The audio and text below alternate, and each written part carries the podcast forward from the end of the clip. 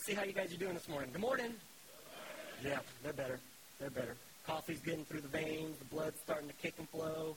Well, good. Hey, um, go ahead and uh, if you have your Bible, we're turning to the book of Mark this morning. If you need a Bible this morning, there should be a Bible on the chairs in front of you. If you're using one of those, you're going to go to page 1148. Page 1148. And as you're uh, as you're turning there, uh, another another episode of Pastoral Confessions here. Uh, so real pastoral confessions. That that sounds a little better. Real pastoral confessions. Uh, would you believe me if I told you that there are times where I struggle with, um, you know, looking spiritual on the outside, but maybe not not my insides matching that? I think I've, I've said that to you before, right? Where there there are days where I, I just don't feel spiritual, where really I'm struggling with things on the inside or struggling with, with some area in my life, but because of all the pressure, and, and for me particularly as a pastor, that pressure is heightened, where I feel like I've got to put on a show. Maybe for you, maybe for someone else, where I've got to look spiritual. I've got to look mature. I've got to look like I've got it all together, that I'm actually not struggling. Right? I, I have those days, and so uh, on days like that, the temptation for me is to give into that. The temptation for me is to uh, put on a front on the outside, to put on a facade, if you will, and make it look like I'm doing a lot better than I am. Or if I, if I run into you, maybe I'm going to Walmart and I run into you, I've got my answers already pre-prepared. And so if you ask me, you know, how was your weekend? I'm, I might be prepared to tell you something like, you know, family's doing great. You know, we spent all day Saturday having a family retreat where I took all three of my little girls and my wife and I, we sat down and we had personal devotions with them all day long. And the way we went about that was we started by singing the hymns together, but only the classics because that's how we roll. And, and you know, it just, we were just really great. And then we ended our time in prayer together. I mean, I'm exaggerating. I probably wouldn't tell you that. But the pressure is there for me to make it look like I've got it a lot more together than I do. Or I'm a lot more spiritually mature than I am. But the pressure is there for me to make my outside look different from what my inside is. And before you start to, to, to question, well, uh, has he ever lied to me about how he's doing? Or, or, or yes, I probably have. You know, I mean, it, it's just every one of us in any given day, we're going to go through that. But that's a struggle that we all deal with.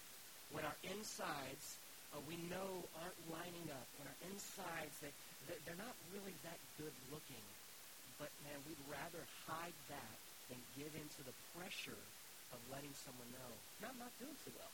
No, um, you know, uh, I'm struggling with this area. And so what we do is we emphasize the outward behavior, religious compliance, if you will, but our heart, meanwhile, is not anywhere close to loving the Lord.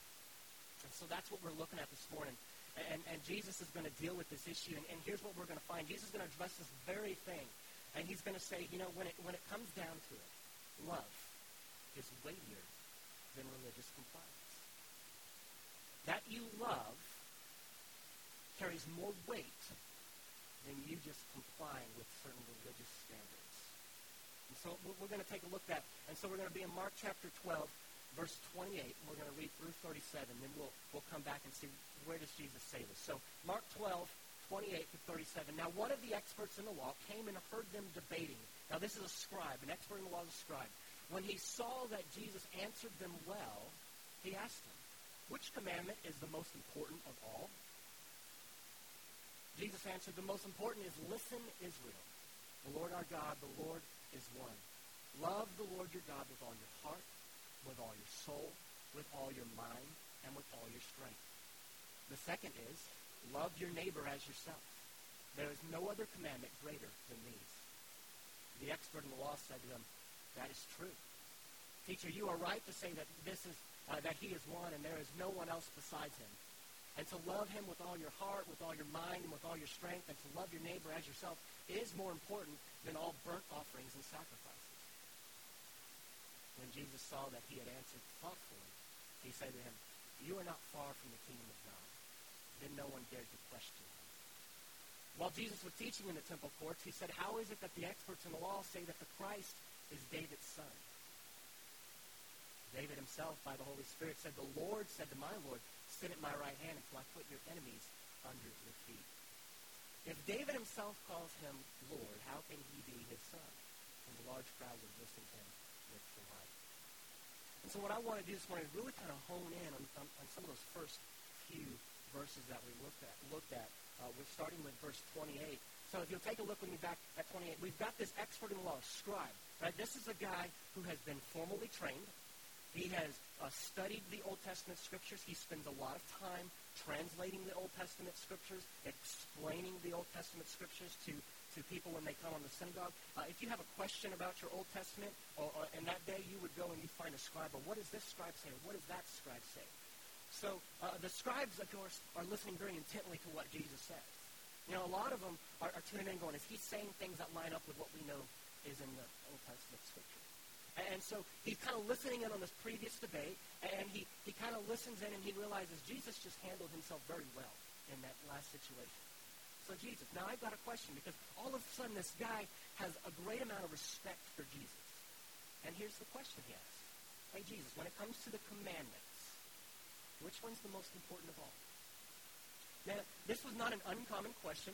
In fact, there was a lot of debate. Now, now you've got to understand this. In the Old Testament, you know, we think commandments, we usually think 10. Think 613 commandments. When you go through the Old Testament law, you find at least 613 commandments. All of them from the mouth of God. All of them important. And, so you can imagine trying to live, uh, trying to balance out these 613 commandments. At some point, there was an attempt to categorize these components here. And, and so what scribes and different teachers would do is they would figure out a way to sum up all of those commandments. Or they would start to put some above the others. And so the question, which commandment is the most important, was a common question. Because what he's asking is, Jesus, out of all of the 613, which one would you place at the top? Like how would you how would you categorize them? How would you sum that all up? That's his question. And in verse 29, he says this, just as Jesus' answer. The most important, the most important is, listen, Israel, the Lord our God, the Lord is one. Now, now, he starts there, and he's actually quoting a verse that this scribe would have immediately known. In fact, the most common person in Israel, as soon as Jesus says, listen, Israel, the Lord your God, the Lord is one, they would have immediately recognized that. We know it as the Shema. It's from Deuteronomy chapter 6, uh, verses 4 and 4. And this is where uh, Moses was teaching the Old Testament people, the Israelites, as they're preparing to go into the land. You need to listen to God. But he started out by saying this. Listen, O Israel, or depending on your translation, hear, O Israel, the Lord your God, the Lord is one. And when he says the Lord is one, it can be taken either either one of two ways.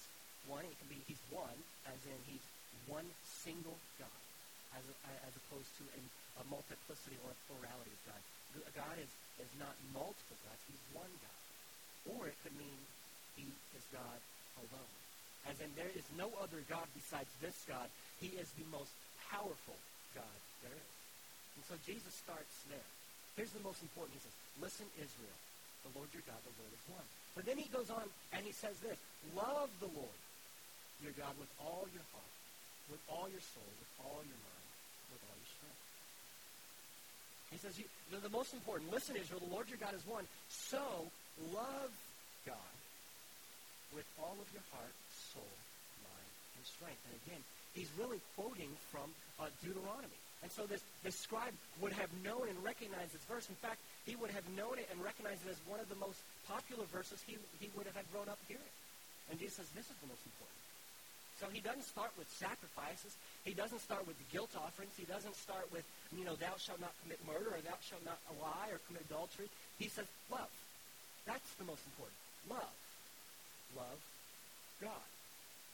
Now we've, we've just seen that, that, that he told Jesus told the scribe, uh, the Lord your God is one. He's Lord alone. He alone is God. There's no one like him. He's undivided. He is not multiple gods. He's one God. And so he says, love God in an undivided way with all of your being. Right? That's the gist of this, this verse here. It's to love God with all that you are. All of your heart, all of your soul, all of your mind, all of your strength. And more than, more than Jesus just kind of emphasizing the different components that we love God with, what he's trying to communicate is all of yourself should be involved in loving God. You should not be divided in the way that you love God. That is, your mind should not be loving God while your emotions and your heart are not loving God. Your, your, your soul should not be loving God, God while your mind is checked out. Right? They all must go together. You have to love God with all of your being. But he goes on and he says, but there's a second one that I put up there, he says. And, that's this. The second is love your neighbor as yourself. Love your neighbor as yourself. And he says, there's no greater commandment than these. So Jesus, what's the most important commandment? You know, and, and maybe maybe the scribe is looking for a list, you know. Maybe he's thinking of some of the Ten Commandments that he's particularly good at upholding and, and hoping that Jesus puts those at the top because if he does, after all, what do we get to do? Well, I got that. I've got it down. But instead, Jesus says, no, the most important thing out of all the Old Testament commandments that you will find, the most important is love. Love God, and then love people. Love your neighbor. Now, now, now, this neighbor thing, let's take a look at this because this is something that Jesus taught, and, some of his disciples picked up on it. And so it kind of shows back up in, in some of the other letters that we have, like First John. So John, uh, one of the inner circle of Jesus, picks up that Jesus was emphasizing love.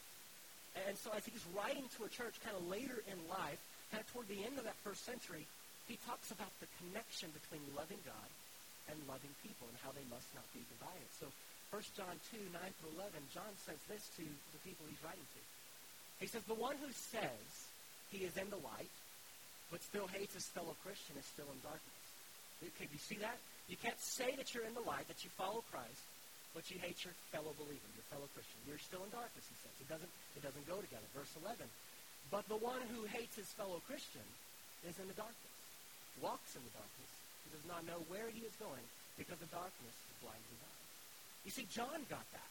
John got the connection because what Jesus was doing when he says the greatest commandment is love God with all of your being and love your neighbor as yourself. What Jesus is doing that has never been done is he's tying those two together. In order to love God, you must also love your neighbor. And if you don't love your neighbor, then you're not loving God. They, they, they have to go together. In fact, one flows out of the other. If you are loving God, truly loving him, then you should love your neighbor. Because as you love God, your heart should reflect the heart of God, which is a love toward people. All right, and so now as we listen to that, we're like, well, I can do that. You know, there's, there's a circle of people that I love, that I, that I really spend time, uh, you know, showing my love to, that I care for them when they're sick. You know, I, I can tolerate them a lot easier than these other people. And so really we've got to, we've got to now ask, well, what does love your neighbor mean? Who's my neighbor? Right? I mean, we, we see John say love other Christians. John says, hey, if you don't love other Christians, then you're in darkness. You don't love God properly. We're like, okay, well, I can handle that. Love other Christians. Except that Jesus told us what a neighbor is. And so in Luke chapter 10, verses 29 to 37, and we're going to just read a, a small section of that, we have another expert in the law, possibly the same guy, comes up to Jesus and asks him this question. And Jesus says you got to love your neighbors yourself. And now Luke, what Luke tells us that Mark doesn't tell us is that Jesus now clarifies. Because the question comes up, uh, well, who is my neighbor? Well, that's a good question. Jesus, exactly who are you calling me to love? Now, I can love God, but, but who's my neighbor? Who are you telling me I have to love? And so Jesus then, this is where he goes into that story. If you grew up around a church, uh, you've heard the Good Samaritan story. That's where he goes into this, and he tells a story of, of a Samaritan. A Samaritan would have been a half-breed, if you will. Half Jew, half, half Gentile. Right? And they were a result of illegitimate marriages. Right? They, they, they were hated. They were despised. In fact, the Jew hated so much the Samaritans, most Jews would not even walk through their area of town, their area of Israel. They would, they would add hours onto their trip just to go around this area so that they wouldn't collect dust that the Samaritans walked on. That's how despised they were. And so there's this guy, he's traveling on a road, Jesus tells the story, and he gets beaten and robbed by thugs, and then he's left there to die. And so three people come along the road, right? You've got a priest coming along the road. You've got, you've got a, um, a scribe coming along the road. People who would know God, who are supposed to represent God, who are supposed to love God, who would know his Old Testament teachings. They come along and both of them sidestep this guy. And then they keep going on their way. Because after all, he might be a dead body. You touch a dead body, you become ceremonially unclean. They didn't want to be that way. But the third person in Jesus' story, and really the point that he makes, is that there's this third guy, the Samaritan. Now, as Jesus tells that story, everyone in the crowd, if they didn't make some kind of verbal noise, you would have seen it on their face. Maybe some of them popped up a big loogie, spit it out just to show their despite for the Samaritans. You mean Jesus is going to talk about a Samaritan? Surely he's not going to do anything good. But it's the Samaritan who is the hero in Jesus'. It's the Samaritan who takes the guy, puts him on the back of his donkey, takes him into town, pays for his care, and says, I'll be back for him. Do whatever you need to do. And so Jesus wraps up the story now, and, and we look at, at verse uh, 36. Which of these three do you think became a neighbor to the man, Jesus asks, who fell into the hands of the robbers? 37. The scribe gets it. He understands. He says, the expert in, in religious law said the one who showed mercy to him. That's the answer. Jesus, who's my neighbor? Everyone is your neighbor. You mean, Jesus, I'm not supposed to just love Christians? No. I have to love people who I despise as well. I have to love people who are different than me, people who have made choices that I don't agree with, people whose backgrounds are different than me, people whose families I despise. You mean, Jesus, I have to love them? Yeah, that's what loving your neighbor is all about. That all of a sudden becomes a lot harder. You see, Jesus is saying loving God with all of your being should flow into loving people. All types of people. Not just the ones you like. Not just the ones who love you back. All of a sudden now, we start to realize that the commandment that Jesus has just elevated is actually a lot harder to follow than any other commandment. Jesus, can't you just say, don't commit adultery? I can do that. I can be faithful to my wife, or at least appear to be. Jesus, don't, couldn't you just say don't lie? Because I can really work on that. Can't, can't, couldn't you just say don't murder? I mean, I'm never going to murder. It's not in me. No, Jesus says, no, the first is this, love. Love God. Love people. That's probably the hardest thing that Jesus teaches us to do. Most of us don't do it well. Most of us struggle with it day in and day out. Or we think we're doing well at it because we've led ourselves to believe that we've got it right. So let's, let's keep looking. Back at Mark now. So, so the scribe, hearing Jesus say this, he's, he's kind of nodding his head as Jesus is teaching this. And the scribe comes along and he says, uh, yeah, that's true, teacher. I mean, this is the first time, this is a big deal. A scribe, a religious leader in Israel, is agreeing with Jesus, where he's affirming Jesus' answer, at least that we have in the scriptures. You don't see that very often. It's a big deal. You see, yeah, Jesus, you got that right. You know, it, it's true. He's starting to validate Jesus. Teacher, you are right to say that, that he is one, and there is no one else besides him. And to love him with all your heart, with all your mind, with all your strength, and to love your neighbor as yourself is more important than all burnt offerings and sacrifices. And there is the kicker. That's the shocking statement in these verses that the scribe, a scribe who's an expert in the Old Testament law, a scribe who was zealous for the sacrifices. These were the guys who were teaching you. You send in what, what kind of way? Okay, you, you send in that way. Uh, here's what Leviticus says you need to bring. These guys knew it in and out. These guys exalted the sacrifices. I mean, if you could just go and get your sacrifice right, you're doing good.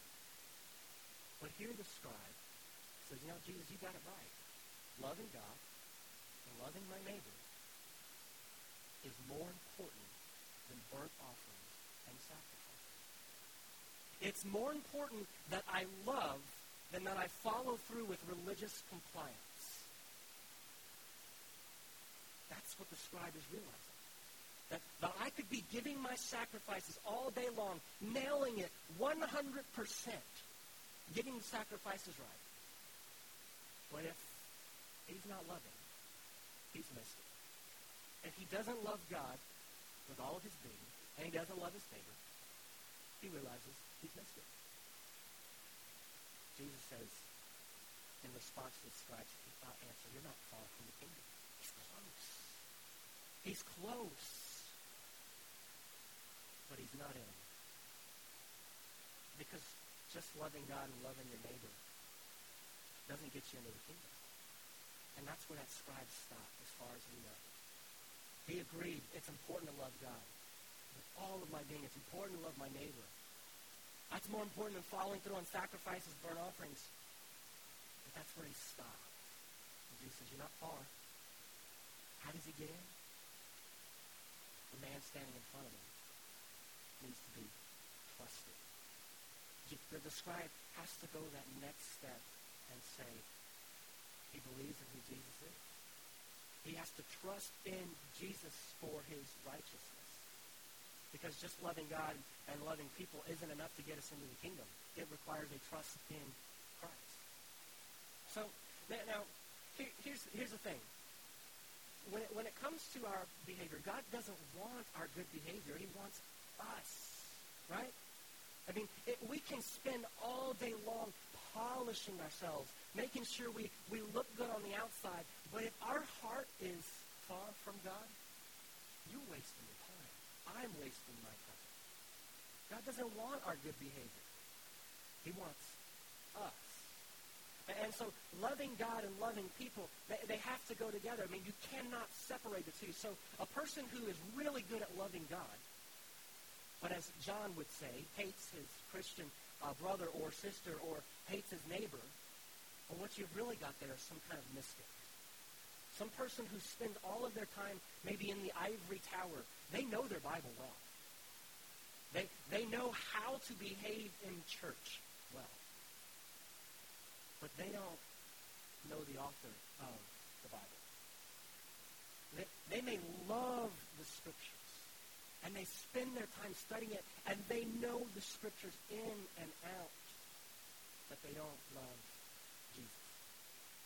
And in that case, it's not that they need to decrease their love for the Scriptures, it's that their love for Jesus needs to increase.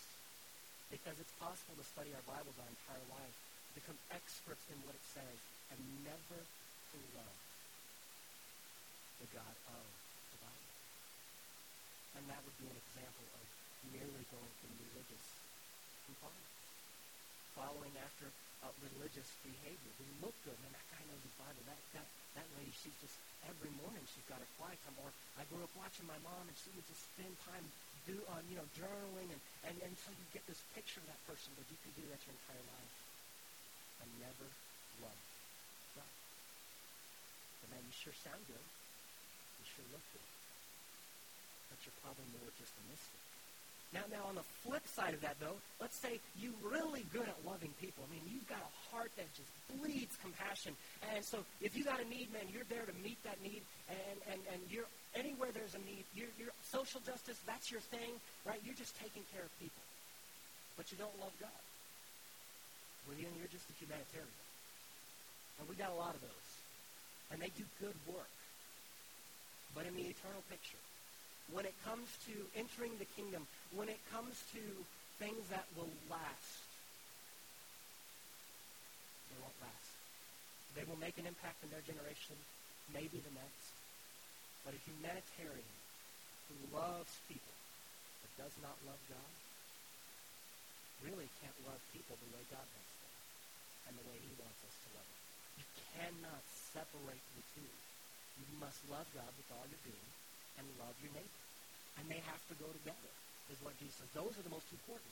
And see, really, he would say later that on these two things, the, the rest of the law hangs. If you will spend your, your life cultivating a love for God with all of your being, and, and let that flow into a love for people, you don't have to really worry about the other laws because they're going to fall into place. You're, you're going to love God, which means out of that will flow obedience, which is different than starting with obedience, hoping that it cultivates love. That's my mistake. That's the deception that I have been drawn into for so many years. That if I just obey, then out of that will come a love.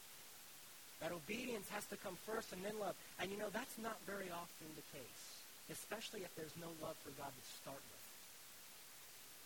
But if I start with a love for God, and I cultivate that love, and I grow that love, and I pursue the things that, that stir up that love, then out of that love will flow obedience.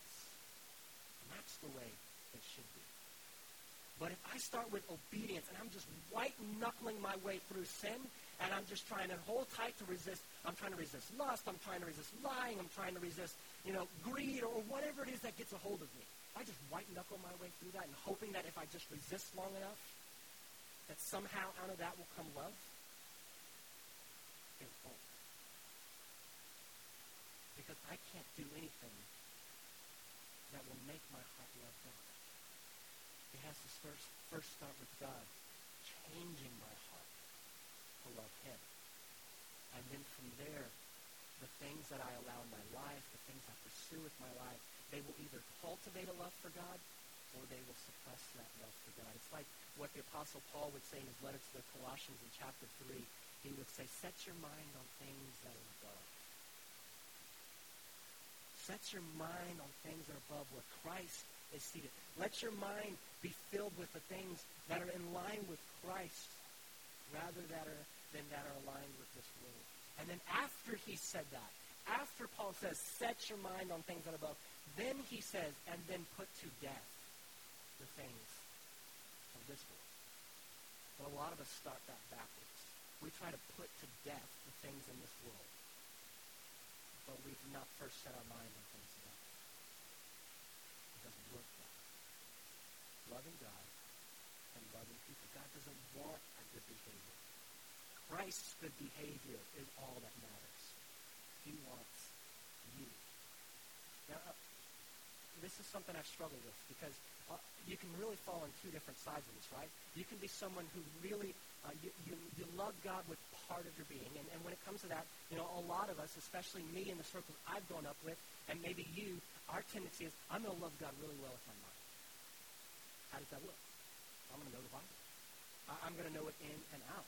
I'm going to spend my time studying it. I'm going to spend my time memorizing it. I, am going to be an expert, if you will, or, or I'm just, I'm going to be able to give an answer all the time. I'm just, any chance I get, that's what I'm going to do. I'm going to be studying my Bible. And I'm loving him with my mind. But my perception, emotions are bad. I mean, emotions are deceiving. And so I can't let my love for God as I study my Bible really start to manifest itself in emotions because that's how you get led astray and then you just get caught up in, in just an emotional experience. That's my deception that I've bought into. That's how I've been trained, to be honest with you. That's the mentors that uh, most of them that I've had in my life, what they've modeled. Emotions bad. Believe right. But you know what? Am I loving God with all of my being if I am suppressing my emotions? No. Because we are made in God's image, and as part of being made in God's image, God gave us emotions.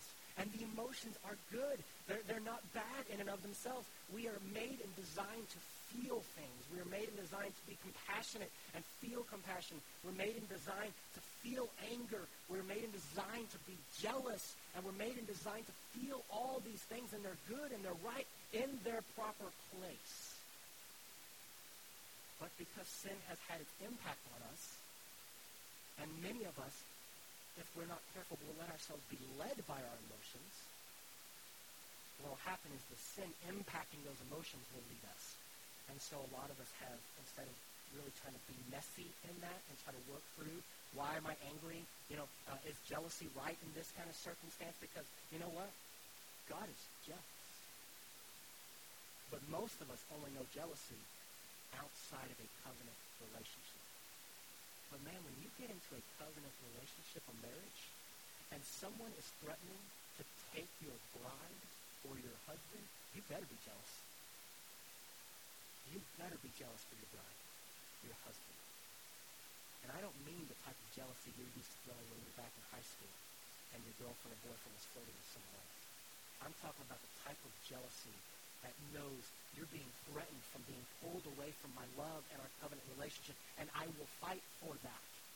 That's the kind of jealousy that God displays when he says, I'm a jealous God. Emotions are not bad in and of themselves, but we, because, because I'm scared, that's my reason. I don't know what, what some of yours are, but I'm scared because I'm scared because I have been led astray by my emotions. And when I realize that I've been led astray by my emotions, I put up all kinds of walls. And so for years, I really pursued loving God with my mind. I mean, I really pursued. And then I even convinced myself that the right belief in Jesus is more important than, than, than me feeling something there. Because even when feelings wane, the belief stands. And that's, that's true.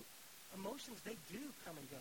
They do ride a roller coaster. And belief is, is important. But see, what I've done, and maybe what some of you have done, is you've let that pendulum swing to the extreme, and so now you have no emotions in your worship for God. Because you're suppressing.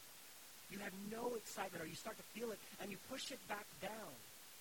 Because I don't want to be like that other person that I see who seems to be controlled by their emotions. I don't want to look like those crazy charismatics. Right? That's what we're scared of. I don't want to be, be carried away by the Spirit. That's my deception. Some of you maybe are on the other side, though. Maybe when it comes to loving God, you, you're kind of more driven by your emotions, but you really don't have a good knowledge of your Bible. You don't really have a good knowledge of God. But man, when those songs play, you get caught up in it. And your emotions, they're just on your sleeve, and, and you're ready to operate in them, and so they just flow, but you have no concept of the God you're worshiping. It's a nebulous idea, and these words, they sound good, and you're singing it to someone, or maybe you're just feeling good, and, and so that's then, that's the struggle there. Maybe, yes, you're loving God with your emotions, but you have no clear concept of who God is, and so you're not loving God with all your being. You see, anytime we separate them, and I, and I could go on and I could say, you know what? Maybe you, you love God with your mind and you love God with your emotion, but man, you don't love God with your body. I mean, anytime we start to separate those and, and we excel in one or two but not the others, we're not loving God with all of our being. We've got to bring all of ourselves and our love to God. Whether that's allowing some of our emotions to be set free. And, and, and, as we sing songs or as we read the scriptures and we start to feel excited, let that bubble up. It, it, it, as, we're, as we're loving God and, and we, we are interacting with people and we, we hear them say something that really kind of makes us angry because they said something that is an affront to God, we, we are okay to let that anger come up. And here's our challenge. We cannot perfectly operate in our emotions like Christ. But God has given us his spirit. When you place your trust in Christ, the Spirit comes into our lives to help us to live out those things. But Jesus says, you know, you got to love God, and you got to love people. And you put a limit on either one of those. You try to separate either one of those, and you'll miss it. One of the hardest things Jesus has given us to do. Love. I don't know about you. I'd rather let's check, check, check, check, check. That's what I'd rather. But what happens, because I still want to live that way, is even when my heart not be cold toward God, or even when I go through a season where my worship of God is anemic, because I love him with my mind, but I've suppressed my emotions for so long, that my worship is anemic, it lacks, I'm still going to try to fake it. Because that's how I'm wired. That's how you're wired. Because we're more concerned about burnt offerings and sacrifices. We're more important about the things, uh, we, we believe it's more important the things that people see in our life. And we will spend time and energy and money working on the things that people see and neglect the things people can't. All the while, if we will work on what people can't see, love for God, that flows into love for people, and we don't have to worry about the outside as much because it'll fall in place. And so, as I kind of wrap this up, you know, that's a struggle that I, I'm, I'm sharing with you. That that's that's how it looks in my life. That's how I wrestle with that. And, so I want to suggest something to you, a prayer that I've been praying now for the last couple of weeks as I've kind of started to study this passage and realize, you know what? I am holding back some things. It, it can be a prayer like this, and I want to encourage you to be praying this prayer. Lord, help me by the power of your Spirit to love Jesus as you love Jesus. Father, help me by the power of your Spirit to love Jesus like you love. Or it might sound like this Father, by the power of your Spirit, stir up my affections for Christ. Stir them up. Like a like a, a, you know a pot of gumbo or a pot of soup, you know, that's just kind of sat there and all the spices and all the seasonings kind of sink to the bottom. You got to stir that puppy up. Get those spices flowing so that it gets all the way through. Lord, stir that up in me so that that which has settled to the bottom will now make its way through every part of it. Because, you know, all those other things that we spend our time on, Bible knowledge is good. Quiet times are good. Spending extended time in prayer, that's, that's good. Those things, those things can be used to cultivate a love for God. But if you don't love God and you're still doing those things, burnt offerings and sacrifices, no love for God. People are not changed, and people don't grow just by Bible knowledge.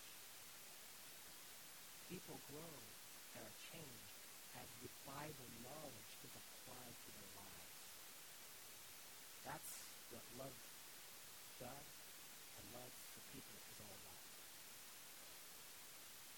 Hardest thing to do.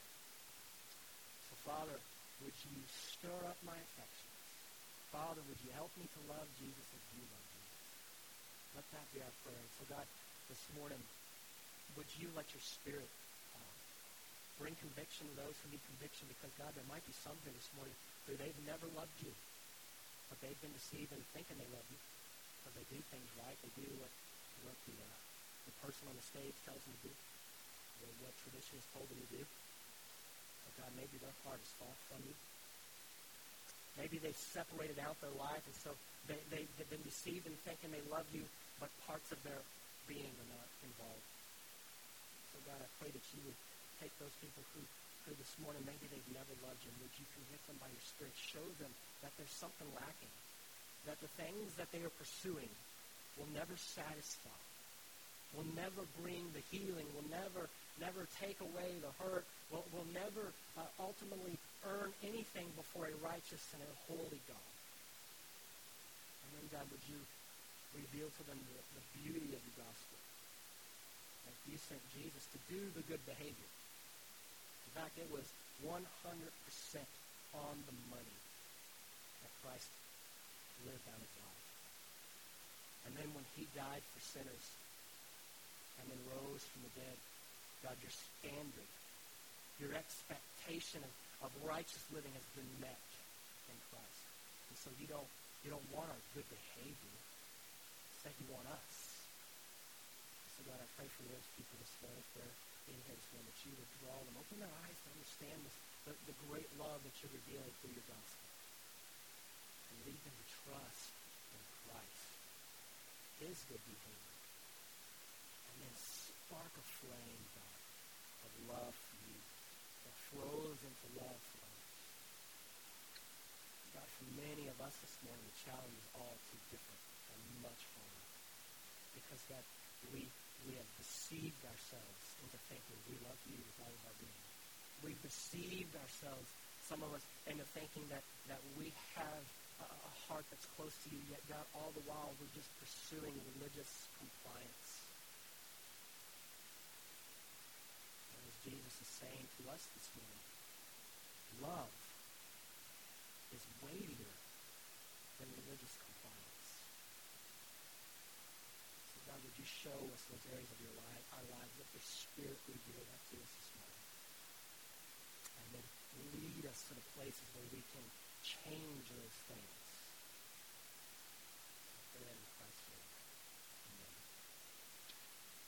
Hey, uh, right before we uh, wrap things up, as we've been doing the last uh, couple of uh, services, I want to take a moment and uh, just pray about a minute or two and ask you to pray with me. And this week, given the uh, tragedies that we've had throughout the week, you know, and there's been several beyond just the OSU uh, tragedy yesterday.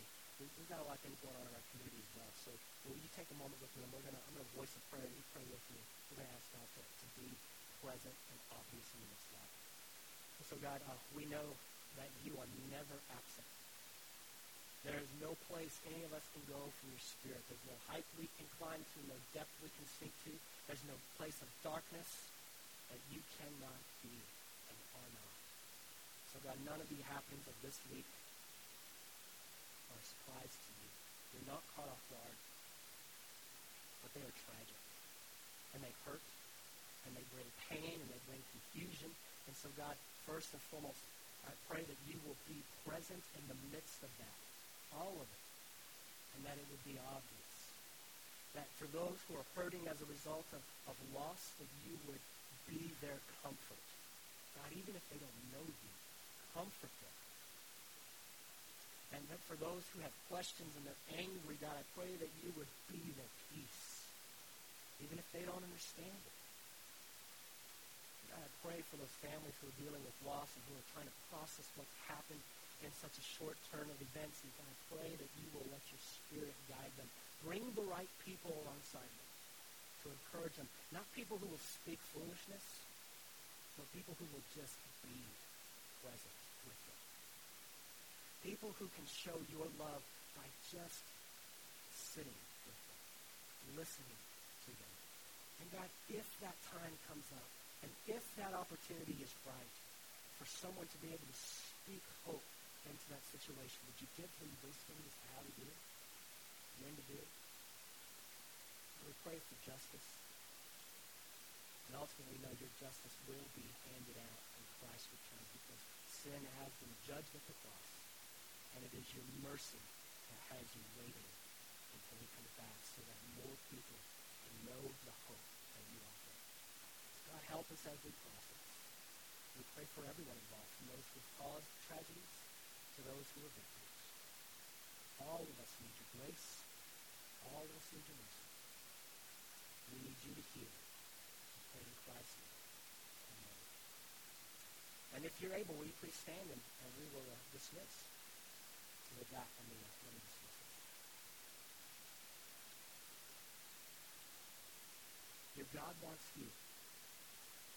He doesn't want you to perform for him.